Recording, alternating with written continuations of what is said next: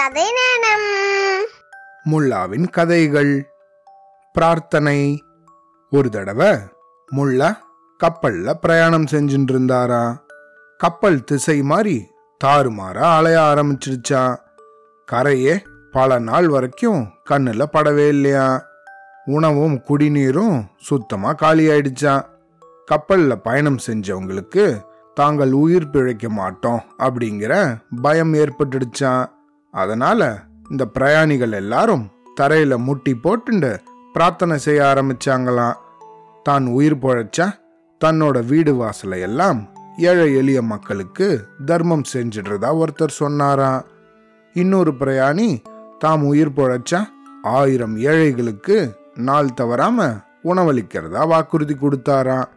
இந்த மாதிரி ஒவ்வொரு பிரயாணியும் தங்க கிட்ட இருக்கிற விலை மதிப்பான பொருட்களை எல்லாம் தானம் செஞ்சிடுறதா? வாக்குறுதி கொடுத்துட்டு இருந்தாங்களாம் இந்த காட்சிகளை எல்லாம் ஒரு பக்கமா நின்ன மாதிரி வேடிக்கை பார்த்துட்டு இருந்தாராம் முல்லா. திடீர்னு அவரு அதோ கரை கண்ணுக்கு தெரியுதே நம்ம எல்லாம் உயிர் பழைச்சிட்டோம் அப்படின்னு கத்தினாராம். பிரயாணிகள் அடைஞ்ச மகிழ்ச்சிக்கு அளவே இல்லையா எல்லாரும் சேர்ந்து ஆனந்தமா கூத்தாடினாங்களாம். முல்லா உடனே உரத்த குரல்ல அன்பர்களே நமக்கு உயிர் பிச்சை கொடுத்த கடவுளுக்கு நன்றி செலுத்துற விதத்துல நம்ம எல்லாருமா சேர்ந்து பிரார்த்தனை செய்வோம் அப்படின்னு சொன்னாராம். ஆனா முல்லாவோட பேச்சுக்கு யாருமே செவி சாய்க்கலையா? அதான் உயிர் பழைக்கிறது உறுதியாயிடுச்சு தானே? இனிமேல் கடவுளோட தயவு தங்களுக்கு தேவையில்லை அப்படின்னு அவங்க நினைச்சாங்களாம். கொஞ்ச நேரத்துக்கு முன்னாடி அவங்க செஞ்ச வாக்குறுதிகளை எல்லாம் சுத்தமா மறந்துட்டாங்களாம். அந்த நேரத்தில் ஏதோ உணர்ச்சி வசப்பட்டு வாக்குறுதி கொடுத்துட்டோம். ஒரேடியா சொத்து சுகங்களை எல்லாம் தியாகம் செஞ்சிட முடியுமா? அப்படின்னு எல்லாம் பேச ஆரம்பிச்சிட்டாங்களாம் முல்லா பயங்கரமா கல கல கலன்னு சிரிச்சாராம் ஏன் சிரிக்கிறீங்க முல்லா? அப்படின்னு அங்க இருந்த பயணிகள்ல கொஞ்சம் பேர் கேட்டாங்களாம் கரை கண்ணுக்கு தெரியறதா? நான் சொன்னது உண்மை கிடையாது. ஒரு விளையாட்டுக்காக தான் அப்படி சொன்னேன். அப்படின்னு சொல்லி சிரிச்சாராம் முல்லா. பிரயாணிகள் எல்லாம் தாங்கள் இருந்த கப்பல்லிருந்து நாலாபுறமும் சுத்தி சுத்தி பார்த்தாங்களாம்.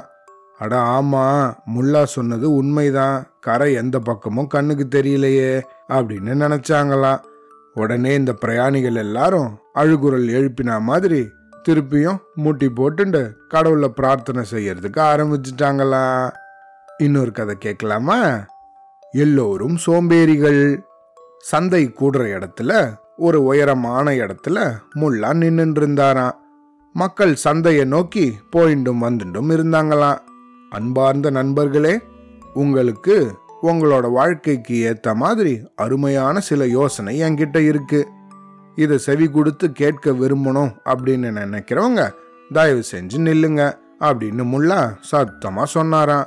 ஆஹா முல்லா என்ன சொல்ல போறார் அப்படின்னு தெரிஞ்சுக்கிறதுக்காக ஒரு பெரிய கூட்டமே அந்த இடத்துல கூடிச்சான்.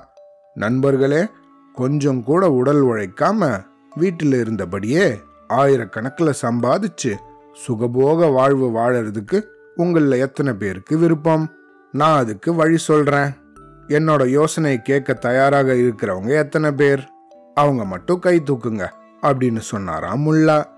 அநேகமா அங்க இருந்த அத்தனை பேரும் கை தூக்கினாங்களாம். முல்லா உழைக்காமலேயே சுகபோக வாழ்வு வாழ என்ன வழி? தயவு செஞ்சு சொல்லுங்களேன் அப்படின்னு அங்க இருந்த மக்கள் எல்லாம் சத்தமா கேட்க ஆரம்பிச்சாங்களாம்.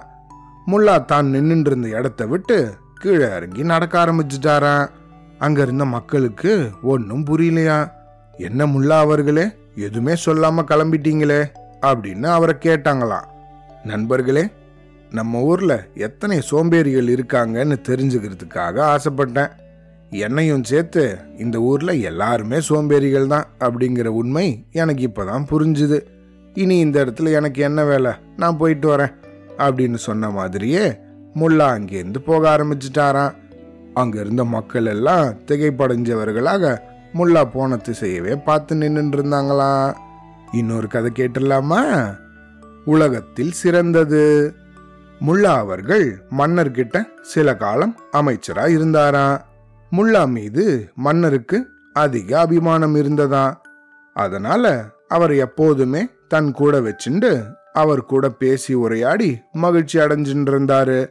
மன்னர் உணவருந்தும் சமயத்துல எல்லாம் முல்லாவையும் தம் கூட உக்காந்து சாப்பிட சொல்வாராம் ஒரு நாள் மன்னரும் முல்லாவும் வழக்கம் போல பக்கத்து பக்கத்துல உக்காந்து சாப்பிட்டு இருந்தாங்களாம் அன்னைக்கு பீன்ஸ் கறி சமைக்கப்பட்டிருந்துதான். மன்னருக்கு அன்னைக்கு அதிகமான பசி இருந்ததால பீன்ஸ் கறியை ரொம்பவும் விரும்பி சாப்பிட்டாராம். சாப்பாட்டுக்கு நடுவுல மன்னர் முல்லாவை பார்த்து முல்லா உலகத்திலேயே மிகவும் சிறந்த காய் பீன்ஸ் தான் எனக்கு தோணுது. நீங்க என்ன நினைக்கிறீங்க? அப்படின்னு கேட்டாராம். சந்தேகமே வேண்டாம். பீன்ஸ் காய்க்கு நிகராக வேற காய சொல்லவே முடியாது. அப்படின்னு முல்லா ஆமாம் போட்டாராம். மன்னர் உடனே சமயக்காரனை கூப்பிட்டு இனி சமையல்ல பீன்ஸ் கறிக்கு தான் முதலிடம் தரணும். அன்றாடம் ஏதாவது ஒரு ரூபத்துல பீன்ஸை உணவுல சேர்த்துடு அப்படின்னு உத்தரவிட்டாராம். நாள் தவறாம உணவுல பீன்ஸை சேர்த்துண்டதால மன்னருக்கு அந்த காய் மேல சலிப்பும் வெறுப்பும் ஏற்பட ஆரம்பிச்சிடுச்சான் அன்னைக்கு சாப்பாட்டும் போது பீன்ஸ் காய் பரிமாறப்பட்டதான் மன்னர் முல்லாவை பார்த்து முல்லா உலகத்திலேயே மிகவும் மோசமான காய் பீன்ஸ் தான் நான் நினைக்கிறேன். நீங்க என்ன நினைக்கிறீங்க? அப்படின்னு கேட்டாராம். எனக்கு தெரிஞ்ச வரைக்கும் இவ்வளவு மோசமான சுவையே இல்லாத பீன்ஸ் போல ஒரு காயை நான் பார்த்ததே இல்லை அப்படின்னு சொன்னாராம் முல்லா. என்ன முல்லா? பத்து நாளைக்கு முன்னாடி கேட்டபோது உலகத்திலேயே மிகவும் சிறந்த காய் பீன்ஸ் தான்னு சொன்னீங்க. இப்போ அப்படியே தலைகீழ மாத்தி பேசுறீங்களே அப்படின்னு கேட்டாராம் மன்னர்.